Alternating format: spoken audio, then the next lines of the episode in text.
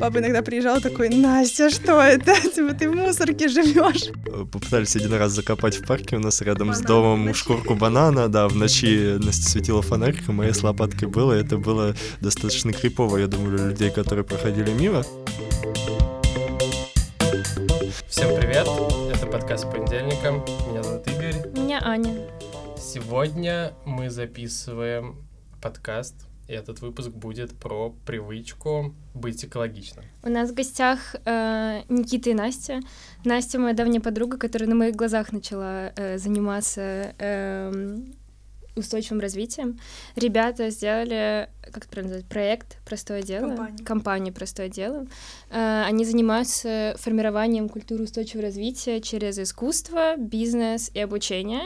И при этом у ребят есть как блог и какие-то лекции для простых смертных, так и ребята работают с компаниями, пытаясь сделать какие-то большие организации более экологичными, уменьшить количество их отходов, все такое. Настя, Никита, привет. Привет. Привет. На самом деле это одно из самых классных описаний нас. Да, ну может быть вы. Я потом вам вырежу аудио, пришлю, чтобы использовали. Добавьте что-нибудь, все ли мы правильно рассказали, с чего вообще началось ваше хобби, почему простое дело? Очень много вопросов. На самом деле наша компания все-таки это не проект, это уже переросло из проекта в компанию, которая содержит много проектов. Все-таки фокусируется действительно на бизнесе больше, чем на каких-то привычках таких повседневных, потому что мы поняли, что бизнес — это та вот структура, которая может структурно и глобально поменять какие-то процессы, и это более, может быть, такой заметный эффект, чем просто там «я что-то делаю». И при этом нам очень важно, мы всегда это подчеркиваем, что все, что мы делаем, и вот формирование культуры, о которой мы говорим, это именно в России. То есть мы именно работаем с российским контекстом, а мы, как знаем, очень, очень непредсказуемый, порой тяжелый, непонятный вообще, как в нем коммуницировать. Но мы вот взяли на себя такой интересный челлендж, и вот как-то постоянно учимся, постоянно там ошибаемся, но тем не менее идем вперед. Дело просто потому, что мы долго, на самом деле, рожали это название, у нас уже в голове все эти sustainability, эко и вот это все уже, от которой нам приелись, и поняли, что наша основная ценность — это брать и делать, то есть вот то простое дело, оно лежит в основе всего, в любых изменениях, любого какого-то движения вперед, и простое дело, вот оно. Не всегда простое, но дело. А вы помните момент, когда вы начали вообще интересоваться экологичностью? Да. Вот, прекрасно ваше помню. Начало? Он довольно четкий, на самом деле.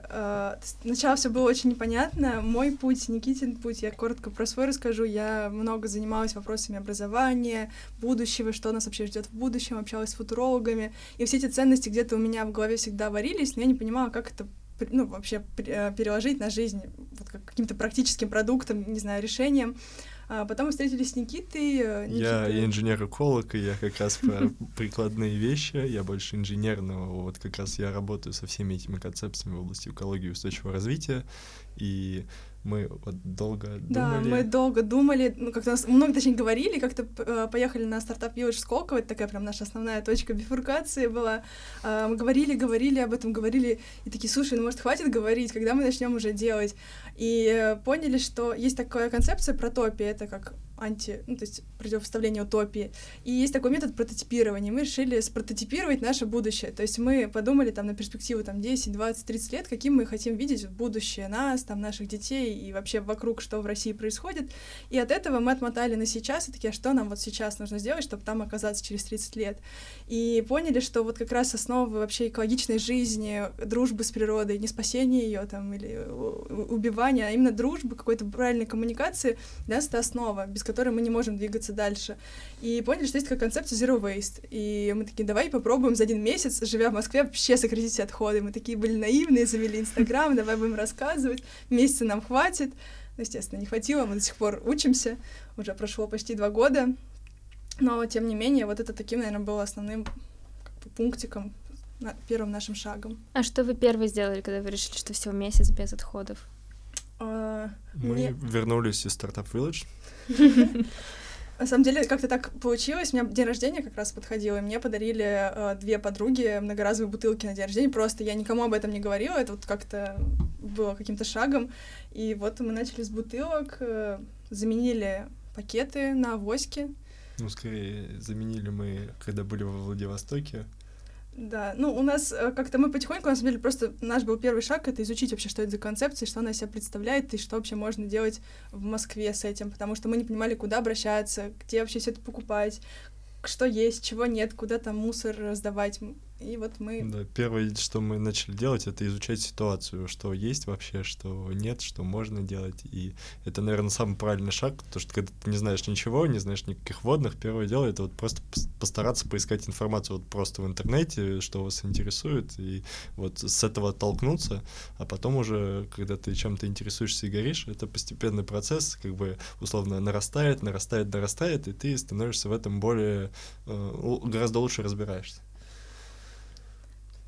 Расскажите про Zero Waste и что вообще нужно делать сейчас обычному человеку, который не очень экологичный, но, возможно, хочет стать экологичным.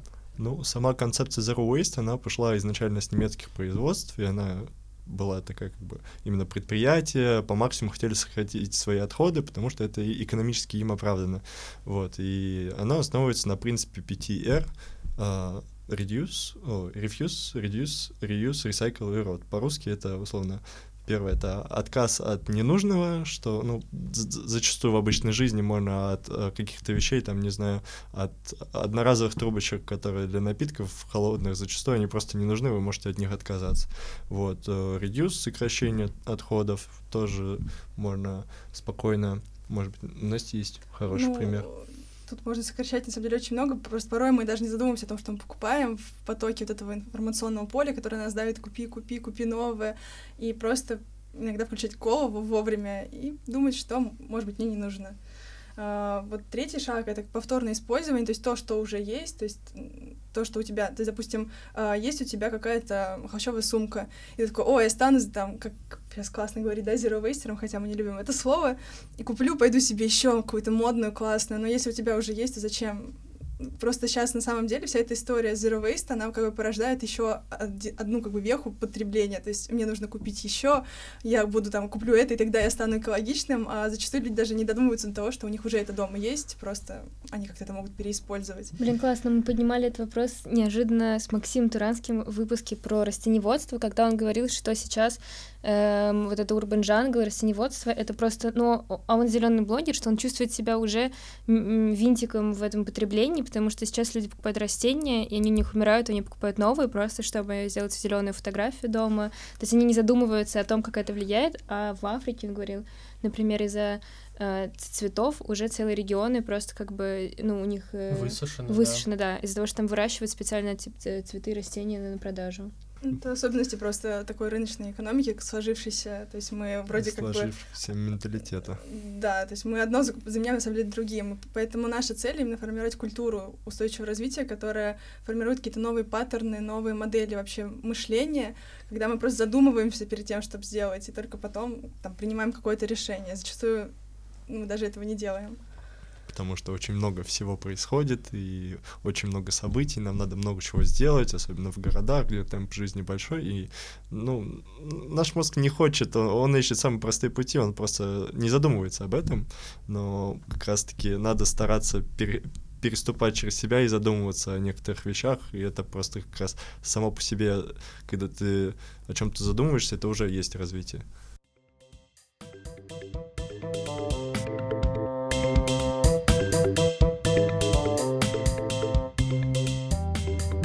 На самом деле есть еще два шага, это recycle и rot, ну, то есть только четвертый шаг, на самом деле, переработка, то есть когда у нас уже есть какие-то, то есть почему, да, переработка не во главе стоит, просто потому что, когда мы уже приобрели какой-то будущий отход, да, там, не знаю, ту же пластиковую бутылку из-под воды, мы, конечно, ее сдадим на переработку, это гораздо лучше, если она отправится на полигон и пройдет там 200-300 лет, пока будет разлагаться, может быть, и больше. Лучше, чем, да. Ты забыла сказать. Да, лучше, чем. Но при этом как бы вот подход вообще и Zero Waste, и циклической экономики, которая более широко берет это все, основывается на том, что мы на этапе вообще покупки, на этапе даже производства задумываемся о том, как нам этот отход не произвести. То есть не как нам его переработать, и что там, допустим, будет с кофейной гущей, и мы, может быть, сделаем из нее какой-то классный новый продукт, а мы думаем так, как сделать так, чтобы этой кофейной гущи не было вообще. То есть тут на самом деле сейчас очень много просто проектов, которые думают: о, класс, есть такой отход, давайте переработаем его в новый какой-то продукт. И тем самым они порождают рынок на этот отход. То есть как бы люди все равно покупают, люди все равно отходы оставляют, а они его как-то переделывают и продают заново. А нужно на самом деле идти чуть раньше и чуть раньше задумываться о том, как нам поменять всю систему там, производственную, потребление, как, чтобы этого отхода не было. Это, конечно, гораздо сложнее, но правильнее и интереснее. Ну и последний шаг — компостирования, что в реалиях города самое сложное, и у нас это тоже проблема, мы не компостируем, то есть мы пытались какое-то время, попытались один раз закопать в парке, у нас рядом банан с домом шкурку банана, да, в ночи Настя светила фонариком, а я с лопаткой было, это было достаточно крипово, я думаю, для людей, которые проходили мимо, вот, но есть еще вариант, если у ваших там друзей есть дача, вы можете ваши органические отходы просто в морозилку какой-то ящик выделить, они не так много места занимают, они когда замораживаются, они не пахнут, ничего, и вы можете спокойно отвозить на дачу и компостировать. А какой шаг вам было сложнее всего сделать в начале, когда вы только начинали? Конечно, наверное, вопрос организации раздельного сбора отходов дома, просто потому что, ну, то есть мы такие очень верящие в то, что делаем люди, и нам несложно было отвезти на другой конец Москвы то, что мы собрали, но порой это накапливалось за несколько месяцев, и ты такой везёшь, и такой, так, полгода.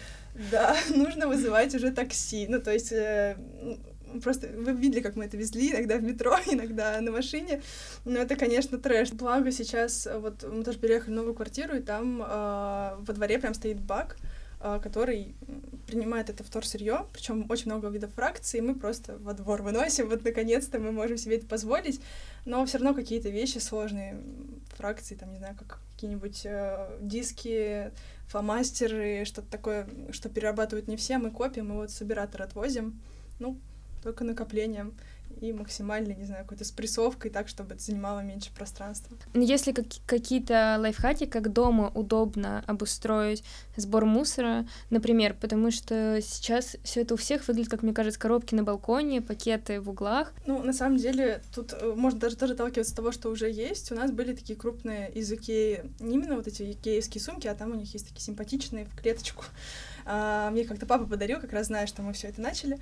И просто мы их поставили под разные фракции, они очень симпатично довольно смотрелись на балконе, и вот мы потихоньку туда собираем, и мы, ну, то есть я как раз досортировкой занималась чаще всего потом, понимала, что когда я начинаю все в одно скидывать и потом сортирую, это очень много времени, очень много неудобств, и мы решили, что сразу будем вот по фракциям складывать и потом просто, ну, отвозить. Отдельно можно бумагу всегда класть, потому что она, ее легко утрамбовать.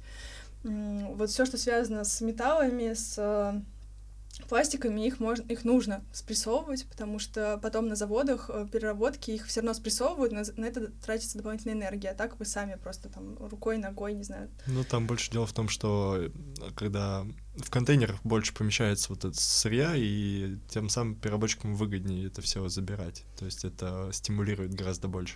Ну да, потому что все-таки каждый там километр — это тоже углеродный след, и чем больше они заберут, тем больше оправданнее будет выброс СО2 в воздух. Самое, на самом деле, мне кажется, главное — это тут на этапе, когда ты... то есть я просто так делала, я сначала такая, ну ладно, я потом сполосну, потом спрессую, потом все потом. И потом у меня это все друг на друга очень огромными объемами вот так как раз складировалось на балконе. Папа иногда приезжал такой: Настя, что это? Ты в мусорке живешь. И сейчас я сразу мою, сразу спрессовываю, потому что это гораздо эргономичнее смотрится.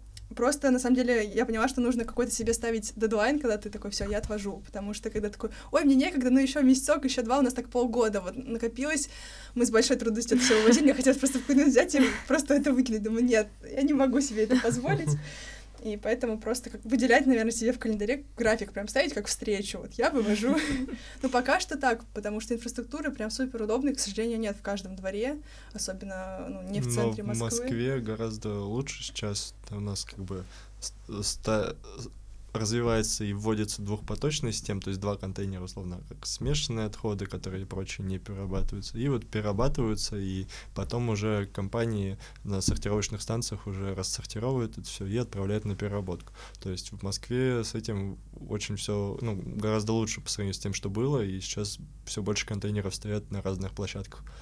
И поэтому это большой миф, когда люди видят такие: ой, нет, они все свалили в два бака, или там только два бака, это вообще все никуда не везется. На самом деле у большинства перерабатывающих заводов, у них своя линия досортировки, они просто, естественно, им проще все свалить в одно, и они все равно будут досортировывать. То есть они, ну, пока что у нас нет такой культуры у населения, чтобы все было классно, прям по полочкам разложено, промыто, поэтому это не всегда плохо. Ну, мы, кстати, тоже сделали один шаг в эту сторону, чтобы помочь людям именно раздельный сбор у себя дома внедрить. Скажешь про бот? Да, хорошо, я думал, что ты уже продолжишь говорить, но мы сделали такой телеграм-бот, который помогает разобраться в кодах переработки. Ну, я думаю, видели на бутылках. Да. Вот, даже у тебя бутылка стоит. Я бот видела, да. Вот, это замечательно. Вот, там есть код переработки в треугольничке. И вы можете написать в этот бот номер маркировки или название материала, и он выдаст, что это за материал, и перерабатывается ли он, что с ним можно сделать и куда сдать. Вы украли у меня два вопроса. Аня сначала украла мой вопрос про того, как вы собираете мусор, а второй вопрос я хотел спросить, есть ли какие-то приложения, которыми пользуются, и они показывают вашу экологичность. Тут вы сказали, наверняка больше бота. Приложений, чем да, ваш бот. Есть же там приложение, когда ты пьешь воду, и там, типа, твоя фигурка заливается водой. Такое есть. Точно что-то должно быть с экологией связано. Ну вот, насколько я знаю, есть скорее не приложение, а калькулятор углеродного следа, то есть можно прям так вбить калькулятор углеродного следа или калькулятор СО2, и он, ну, там, конечно, разные методики расчета, но они, как правило, считают в среднем, то есть сколько ты после себя оставляешь, там, ведя ту или иную деятельность, там считается и как ты на транспорте ездишь, что ты ешь, что ты там, как часто ты покупаешь что-либо, ну, какие-то такие базовые вещи. Конечно, это все очень условно. Мы вот сейчас для одной компании тоже делаем калькулятор углеродного следа. Вот, поэтому мы примерно понимаем методику, но, конечно, просчитать прям каждый чих, это, ну, пока что... Это возможно, но в случае российских реалий не хватает данных просто. Ну, вот в случае, допустим, то, что в Америке там очень много всего мониторят, и есть данные. В случае России пока что это достаточно такая новая вещь, и у нас просто эти процессы не отслеживают. А какая самая большая какая-то не обманка, а... То есть, вот, например, то, что крафтовые пакеты... хуже пластиковых. Это какая-то, мне кажется, штука, которую все сначала думали, что крафт спасение, потом обратно. А было еще что-то такое, типа какая-то обманная вещь, которую вы узнали во время работы в компании? Ой, очень много вещей. На самом деле мы даже статью писали по этому поводу, именно про мифы. То есть прям был запрос написать статью про основные мифы, которые возникают у людей. Про пакеты мы все равно отдельно скажем. Это прям по-прежнему боль и в компаниях, просто в быту.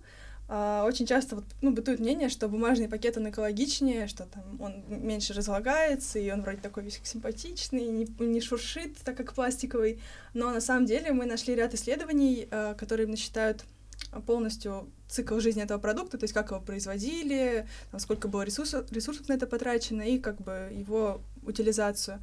И на самом деле гораздо больше ресурсов тратится на производство бумажного. Это и срубка леса, это и очень больше, 25 раз, по-моему, больше количество использования воды, в 5 раз там больше использования электроэнергии, топлива, просто на обработку этого сырья. Плюс очень много химикатов уходит на, ну, приведение именно... Бумаги к требуемому качеству. Ну, экология, если... в том понимании, которое сейчас в это вкладывает, это, по сути, окружающая среда. Если говорить о критерии экологичности, то их очень много и очень много факторов, и поэтому, ну, когда... Ну, то есть люди могут очень спокойно ошибаться, потому что достаточно большая степень абстракции, и поэтому мы вот стараемся бороться вот с теми мифами, которые есть, и рассказывать именно то, как это есть на самом деле, потому что, ну, вот, условно, недостаточно того, что просто он разлагается, потому что у любой вещи, у нее как бы есть жизнь и до, и после, помимо того, что мы ее использовали. И как бы это вот все в такой один большой цикл попадает, и снижать экологический след можно на всех этапах, И зачастую только вот когда ты всю вот эту вот цепочку разбираешь и сравниваешь с какой-то другой цепочкой, тогда можно дать какой-то конкретный ответ. А так, если говорить об экологичности, то что говорят, то что условно отказываемся от полетов на самолете, бывают такие ситуации реально, когда самолет более экологичный, чем поезд. Ну, это так.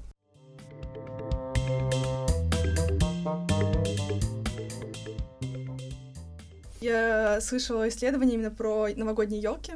Как раз уж мы в канун Нового года это все обсуждаем. Кажется тоже, что экологичнее пластиковая, она вроде многоразовая, мы там будем много раз использовать, но при этом очень много тоже ресурсов тратится на ее производство, неоправданное количество ресурсов, и плюс она довольно токсична при производстве, это там третьи пластики, которые токсичны.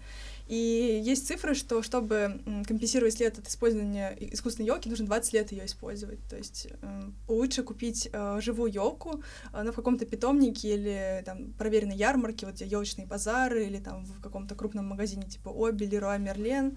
Ну, то есть те какие-то большие поставщики, которые знают, откуда у них эти елки пришли, то есть они эту цепочку всю могут проследить, и, как правило, то есть это не просто вырубают лес, а вырубают именно из тех мест, где, допустим, строятся электростанции, ну, как это проводят, электричество, то есть там, где деревья, в принципе, планируется срубить, и под новогодние вот эти праздники заранее высаживают все эти елки, поэтому, то есть, это не такая история, как с вырубкой леса для бумаги. Это очень интересное исследование, я его не видел, мне было бы интересно его тоже почитать. Я буквально вчера на него наткнулась. А где вообще искать достоверную информацию? Как понять? Есть какой-то способ проверить, когда я натыкаюсь на какой-нибудь текст какого-нибудь блогера или на какую-то статью в интернете? Верите этому или не верите?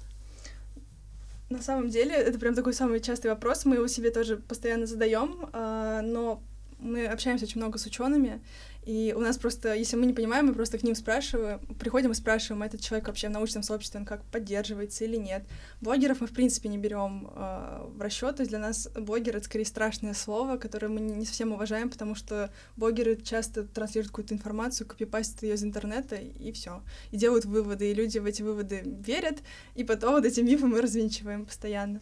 Ну, есть, вот мы буквально недавно организовывали TEDx салон, TEDx Садовый Рим, как раз экологический, и там выступала наша коллега Юлия Кузнецова, она рассказывала про то, как определить информацию, вот что она действительно достоверна. Там есть несколько критериев именно такого научного знания. Ну, да, Юля, ну, она рассказывала, там, по сути, было таких 3 вопроса.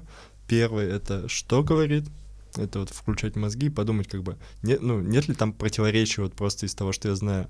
Затем кто говорит? Ну, то есть, если это, условно, человек с образованием в этой сфере, то так или иначе, ну, конечно, я понимаю, что образование разное бывает в университете, но как бы зачастую то, что человек, он в этом более компетентен, чем просто, условно, из другой отрасли, там, не знаю, какой-нибудь... Военный. Да, не знаю, ну, например, военный, да, говорит там об устойчивом развитии экологии, вот, ну, как бы приоритет отдастся ученому, вот, и как говорит, ну, потому что подача информации и то, как человек об этом рассказывает, можно понять, как минимум, ну, как бы он понимает, что он говорит или нет. А как вы относитесь к Greenpeace? Ну, мы к ним никак не относимся. Вы думаете, это ангажированная организация или нет? Ну, я постараюсь деликатно сказать. Мы, в принципе, как сказал Никита, мы к ним не относимся, не планируем относиться. Нам ценностно... То есть, да, они делают некоторые классные штуки, которые имеют эффект, но мы считаем, что при тех ресурсах, что есть у них, они могли бы делать гораздо больше. И мы все-таки за...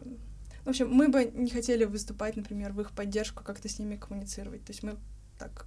Мы поддерживаем некоторые петиции, потому что понимаем, что, наверное, да, это действительно тот путь, который может как-то повлиять на принятие каких-то решений, но в целом мы немного за более конкретную деятельность. Ну, я скорее вот добавлю то, что мы не против Greenpeace, это, ну, по своей изначально то, для чего оно создавалось, это правильно и хорошо.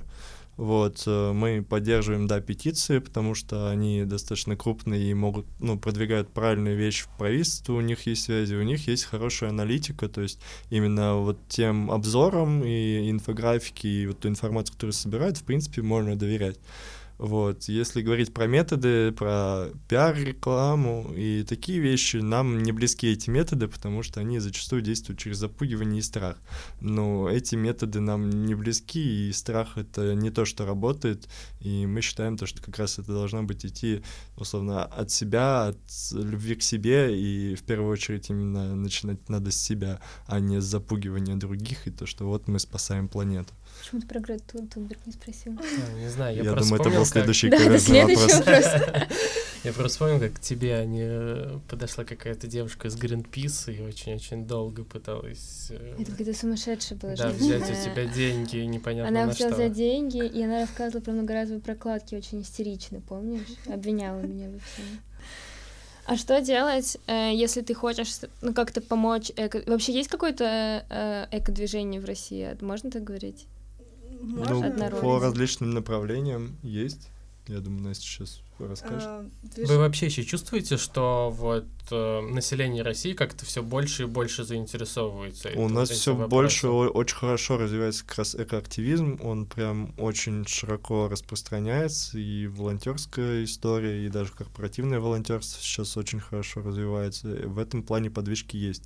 Вот. Но, опять же таки, то, что все считают экологией, это такая благотворительность, и это не совсем так. То есть наша как раз именно одна из задач компании — показать, что экология — это может быть выгодно, это может быть прибыльно, и что устойчивое развитие — это не только про экологию, а это один из 3 аспектов, которые в нее входят.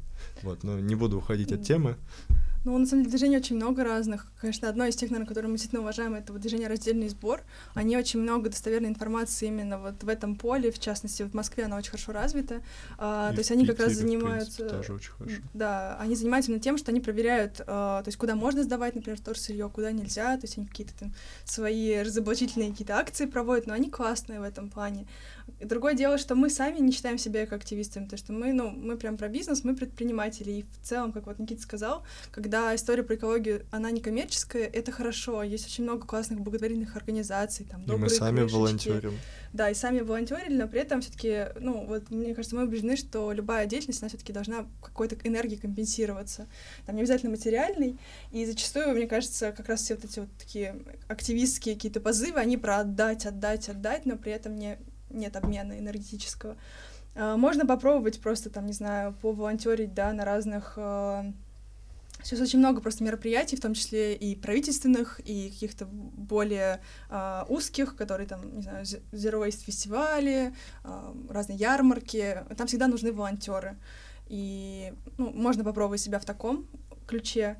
Вот. Но если хочется какие-то более системные движения делать, это вот, мне кажется, нужно в сторону бизнеса все равно смотреть. Интересно, просто больше ли стало людей, которые хотят как-то, потому что тоже вот это потребительское течение и мода вложится, или реально появилось больше людей, которые готовы с технической, с бизнес-научной точки зрения изучать это и как-то менять, реализовывать? Тут я на самом деле скажу, что Бауманка — это вообще отдельная история, мы не можем конкретно за рынок сказать, потому что мы все-таки, Бауманка — это ВПК, это оборонка, и там кадры, они довольно по-целевому распределяются, то есть там не совсем от рынка идет скорее запрос, а от такого большого гиганта. И это нужно учитывать. И даже вот Никита, несмотря на то, что он инженер-эколог, он все-таки больше инженер, и они больше про другие вещи, связанные с инженерными вещами на производстве, это совершенно не связано с тем, что сейчас делают активисты. То есть это вообще разные, на самом деле, две стези. Да, я больше занимаюсь, то есть если говорить про мою специальность, это конструирование очистных сооружений, очистка воздуха, воды, как раз отходы, работа с отходами именно производств и безопасность людей на производствах. Это вот такие 4 основные зоны моей ответственности. То есть к этому, к сожалению, сейчас спрос не такой большой, хотя мы понимаем, как инженеров не хватает и мозгов прям классных не хватает, но очень много сейчас спрос на то, чтобы, допустим, получить какую-то классную магистратуру в sustainability, именно как менеджер по устойчивому развитию, потому что никто не понимает, как это делать, тем более в реалиях России программ толком нет. Вот на это мы прям спрос очень много видим, даже среди наших знакомых и среди того, что у нас спрашивают. Очень много сейчас большой спрос просто как начать. Вот какие-то такие базовые курсы. То есть все равно пока что мы не видим тенденции, что люди как-то глубоко в эту сторону смотрят, скорее просто... Ну, это круто, то, что все больше и больше людей вовлекаются, и это круто, что очень много... Ну, то есть блогеры, то, что Настя сказала, мы их не любим, как бы я не совсем согласен. Ну, во-первых, люди разные бывают, во-вторых, как бы то, что они делают, это все равно очень важно, работать на количество, оповещать, и вот как раз по Грету Тунберг, то, что к ней можно двояко относиться, но именно хоть и как вспышка, но она успела вот внимание людей обратить на эту проблему, то, что есть. Да, во что это выльется и будут ли какие-то системные изменения, это спорный вопрос, и как бы, ну, мы считаем то, что... Я могу сказать, что мы считаем, что это не рабочая схема, но сам факт того, что люди об этом задумались, впоследствии это все-таки может привести, если вот люди возьмут и реально начнут что-то делать. Ну, Грета — это точно лучший пиар, чем... Greenpeace, да. Потому что это более... Да, более мощно. А куда идти учиться? Вот вы сказали, что хотят какое-то базовое получить знание в образе устойчивого развития, в области устойчивого развития. Ну, в России, на самом деле, прямо есть таких практикоориентированных программ магистерских, их на самом деле особо сейчас нет, только начинают появляться, у МГИМО. Их обкатывают. Да, их только вот буквально, там, может, первый-второй год. Мы бы пока, ну, то есть мы сами, во-первых, не учились, мы бы не посоветовали, потому что мы все-таки больше про практику, чем про теорию, может, кому-то, наоборот, интереснее концепцию эту изучать. Мы, как бы, просто свою роль, так как у нас одна из наших китов — это образование, мы вот как раз очень много мероприятий проводим для компаний, для широкой аудитории, мы просто рассказываем про свой опыт, что там, например, не знаю, во время покупок просто там используйте многоразовые... Ну, авоськи, там, не знаю, шопперы, вместо посылочных пакетов, эти фруктовки, мешочки, там, покупать на развес в разных Zero Waste магазинах. Их в Москве сейчас достаточно много, там, около 6-7. Просто какие-то такие базовые вещи, их очень много. Мы даже поделили их на несколько уровней, на уровень как-то новичка и на уровень уже профи, потому что там есть какие-то более сложные решения, которые требуют подготовки. Например? Ну, например, установить диспоузер.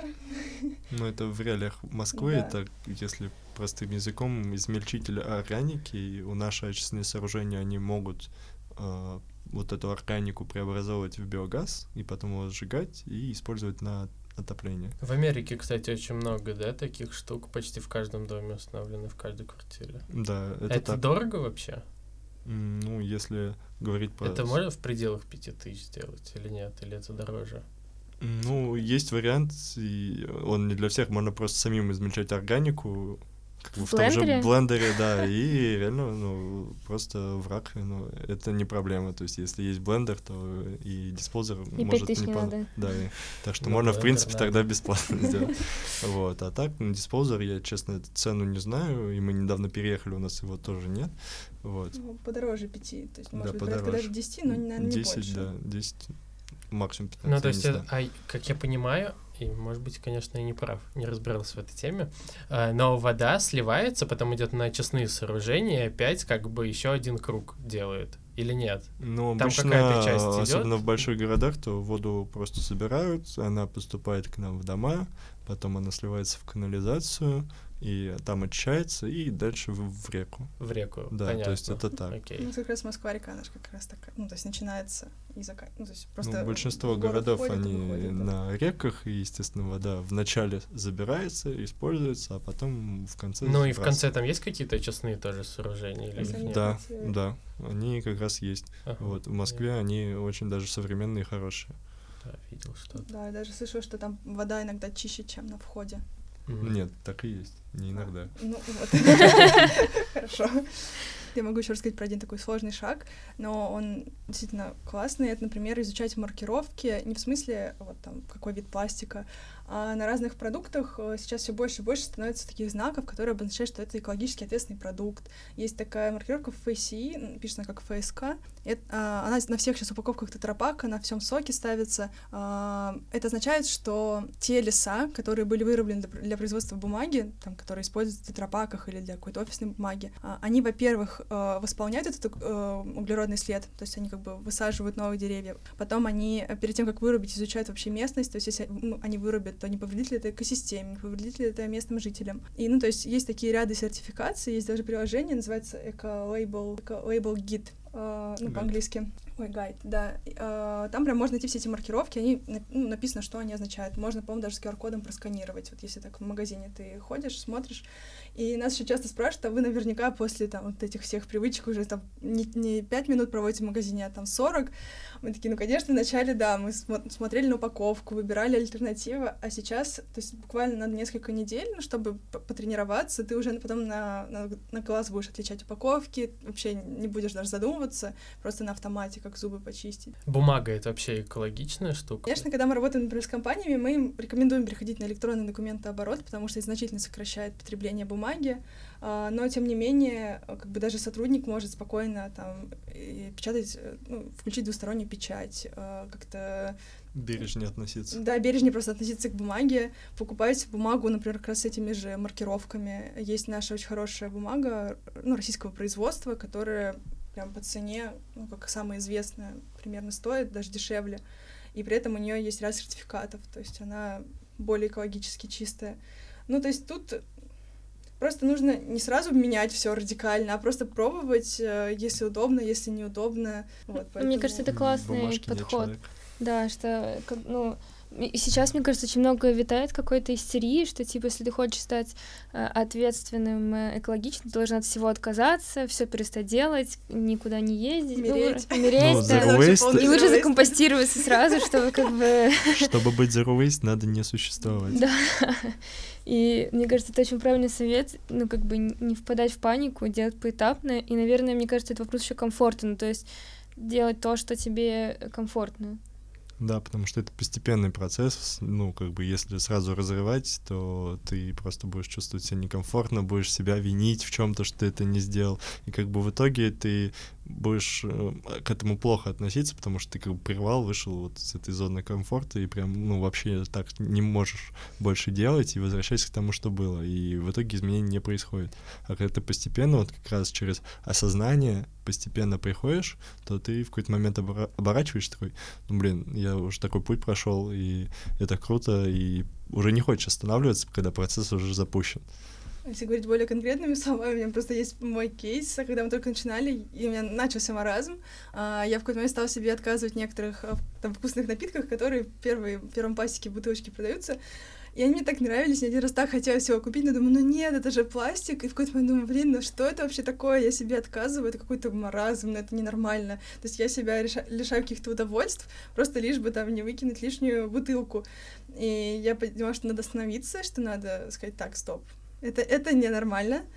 И даже если начинаешь, не знаю, внедрять раздельный сбор, просто можно не сразу со всех фракций начать, а просто с тех, которые там либо во дворе есть бак, там он принимает бутылки, но только бутылки сдавать, или те же самые батарейки, которые сейчас во всех вкусвиллах принимаются, ну, то есть начать просто с одной фракции, посмотреть, как она работает или нет. А когда ты, допустим, все сразу начинаешь сортировать, и ты такой, их так много, я не понимаю, и вообще меня это все бесит, я не хочу, и потом ты просто разворачиваешься и уходишь. Поэтому лучше с маленьких шагов, ну, не будет такого, что ты сразу такой вау-эффект. Вообще эта история не про вау-эффект, и наша компания не про вау-эффект. Не, ну, скажем так, не краткосрочный вау-эффект. Да, не краткосрочный вау-эффект. Ну, то есть мы, например, вообще понимаем, что наша деятельность, ну, точнее, мы отдаем себе отчет в том, что мы, может быть, вау-эффекта не увидим при своей жизни, потому что это вообще другое мышление, когда ты на очень долгую перспективу закладываешь. Ну, не согласен, мы уже видим вау-эффект. Мы видим, да, но в смысле прям глобальный, что вот вся там Россия поменяется, я не знаю. Ну, это большие масштабы, и на это нужно время, и тем более мы не собираемся завоевывать мир, мы просто делаем то, что, ну, что нам нравится делать и что считаем логичным.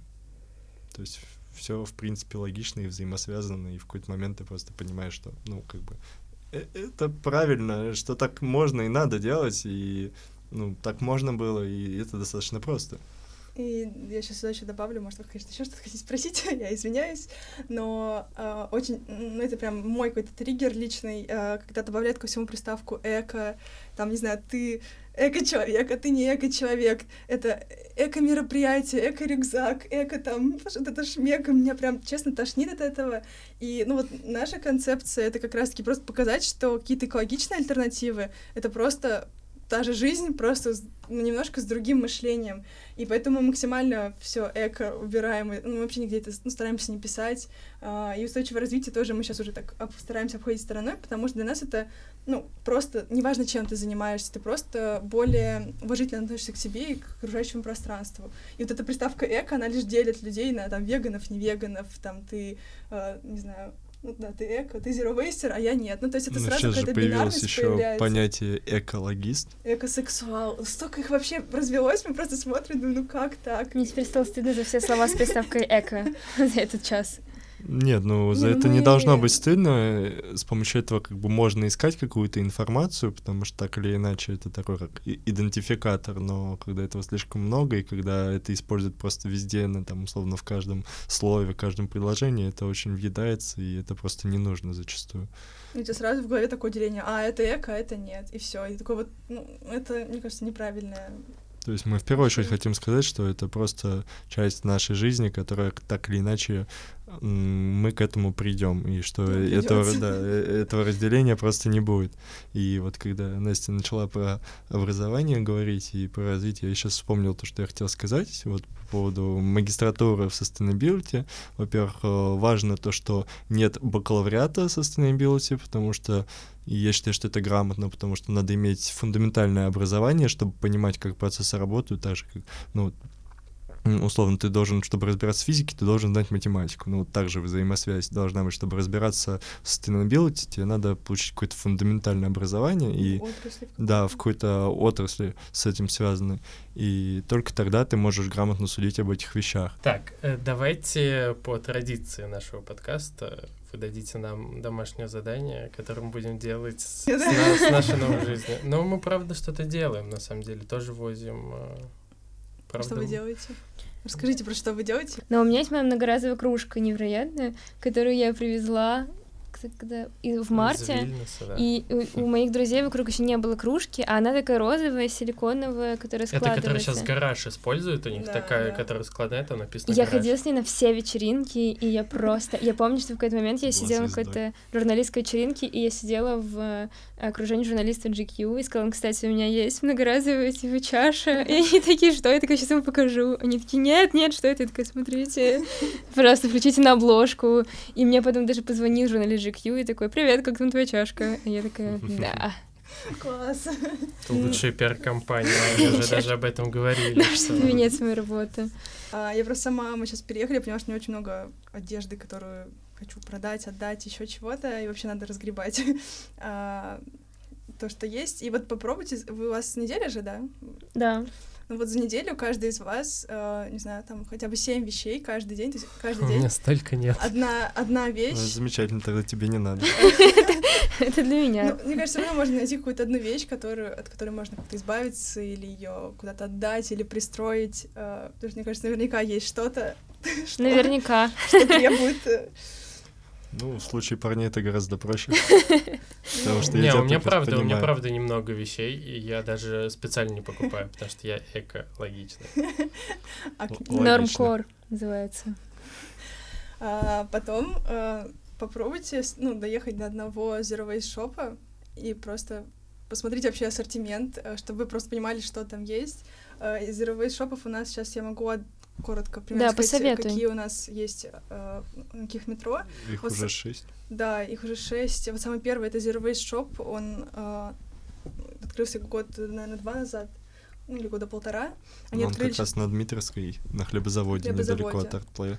Да, вот, и они же открыли недавно еще одну точку, где можно даже косметику самому собрать себе. Открыли на Маяковке.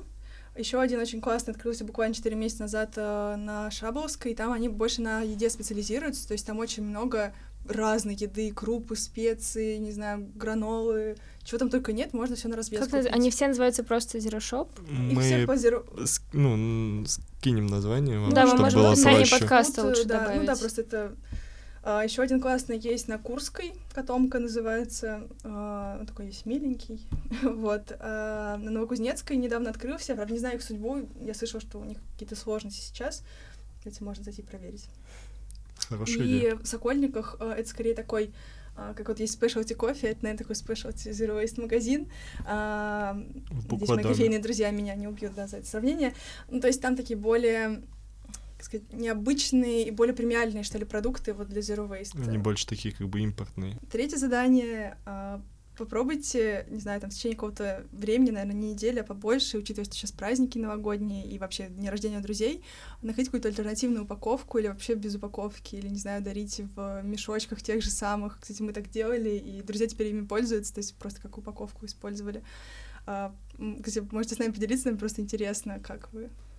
Ну, то есть очень много, не знаю, вам, может быть, дарили что-то или от какого-то... Попробуем. Я хотел еще я вспомнил, есть такая очень интересная традиция, она из Японии, называется фуросики. Это кусок ткани, в который в Японии заворачивают подарки, вот, и ты вот в таком как бы... такой запакованный подарок даришь, а если я правильно помню по этой традиции, то человек, которому ты подарил в этом фросике, он тебе должен фросики этот вернуть, так или иначе, как бы, да, когда-то там, и это вот такой процесс обмена вот этой вот обертывающей ткани, это просто такая красивая традиция, и вот у нас даже такие кусочки ткани есть. Да, пока не все вернулись. Да, но... Там вариантов завязывания очень много, можно просто погуглить. Класс. Спасибо большое. Спасибо.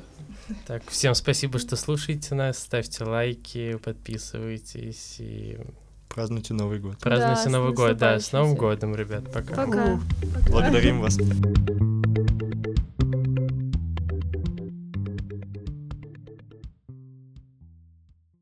Всем привет. Привет. Мы закончили делать задания, связанные с Zero Waste. У нас было, к сожалению, всего лишь 3 дня, потому что... Часть заданий состояла в упаковке подарков, и мы подумали, что жизненно необходимо выпустить выпуск до Нового года. Да, поэтому мы хоть как-то попытались сделать это задание. Мне повезло, что на следующий день после записи у меня был корпоратив, и я решила подарить подарки всем своим коллегам на работе.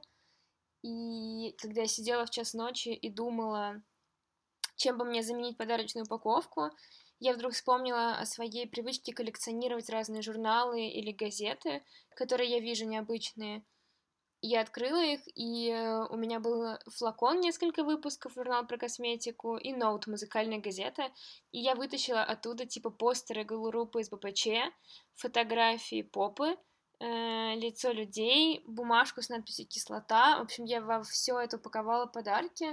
Я выложу фото, наверное, к себе в Инстаграм «Простого дела», в нашу группу ВКонтакте, можете зайти посмотреть. Вышло на самом деле офигенно. Все коллеги хохотали, затегали меня, и вообще, в общем, очень классно вышло. Еще ребята сказали, чтобы мы сдали какие-то свои вещи на переработку или отдали кому-нибудь, чтобы ими еще кто-то пользовался. Но так получилось, что пару дней назад мы кинули вещи стираться, и почему-то наши белые вещи испачкались. Мы не поняли, в чем они именно испачкались. Есть предположение, что там оказалась ручка или что-то такое. Не знаю, но по счастливому стечению обстоятельств, в общем, мы собрали пакет, и мы решили, не выбрасывать его, а отнести на переработку. Плюс я как бы отложила несколько вещей, которые я, скорее всего, отнесу либо в Charity Shop, либо на Swap, потому что они в целом хорошие, просто я их не ношу. Да. Ну, еще не пользовались пакетами в магазине. Этого задания не было, но мы так не доехали до Zero Waste Shop, потому что у нас совсем не было времени. Но мы обязательно сделаем это на этой неделе.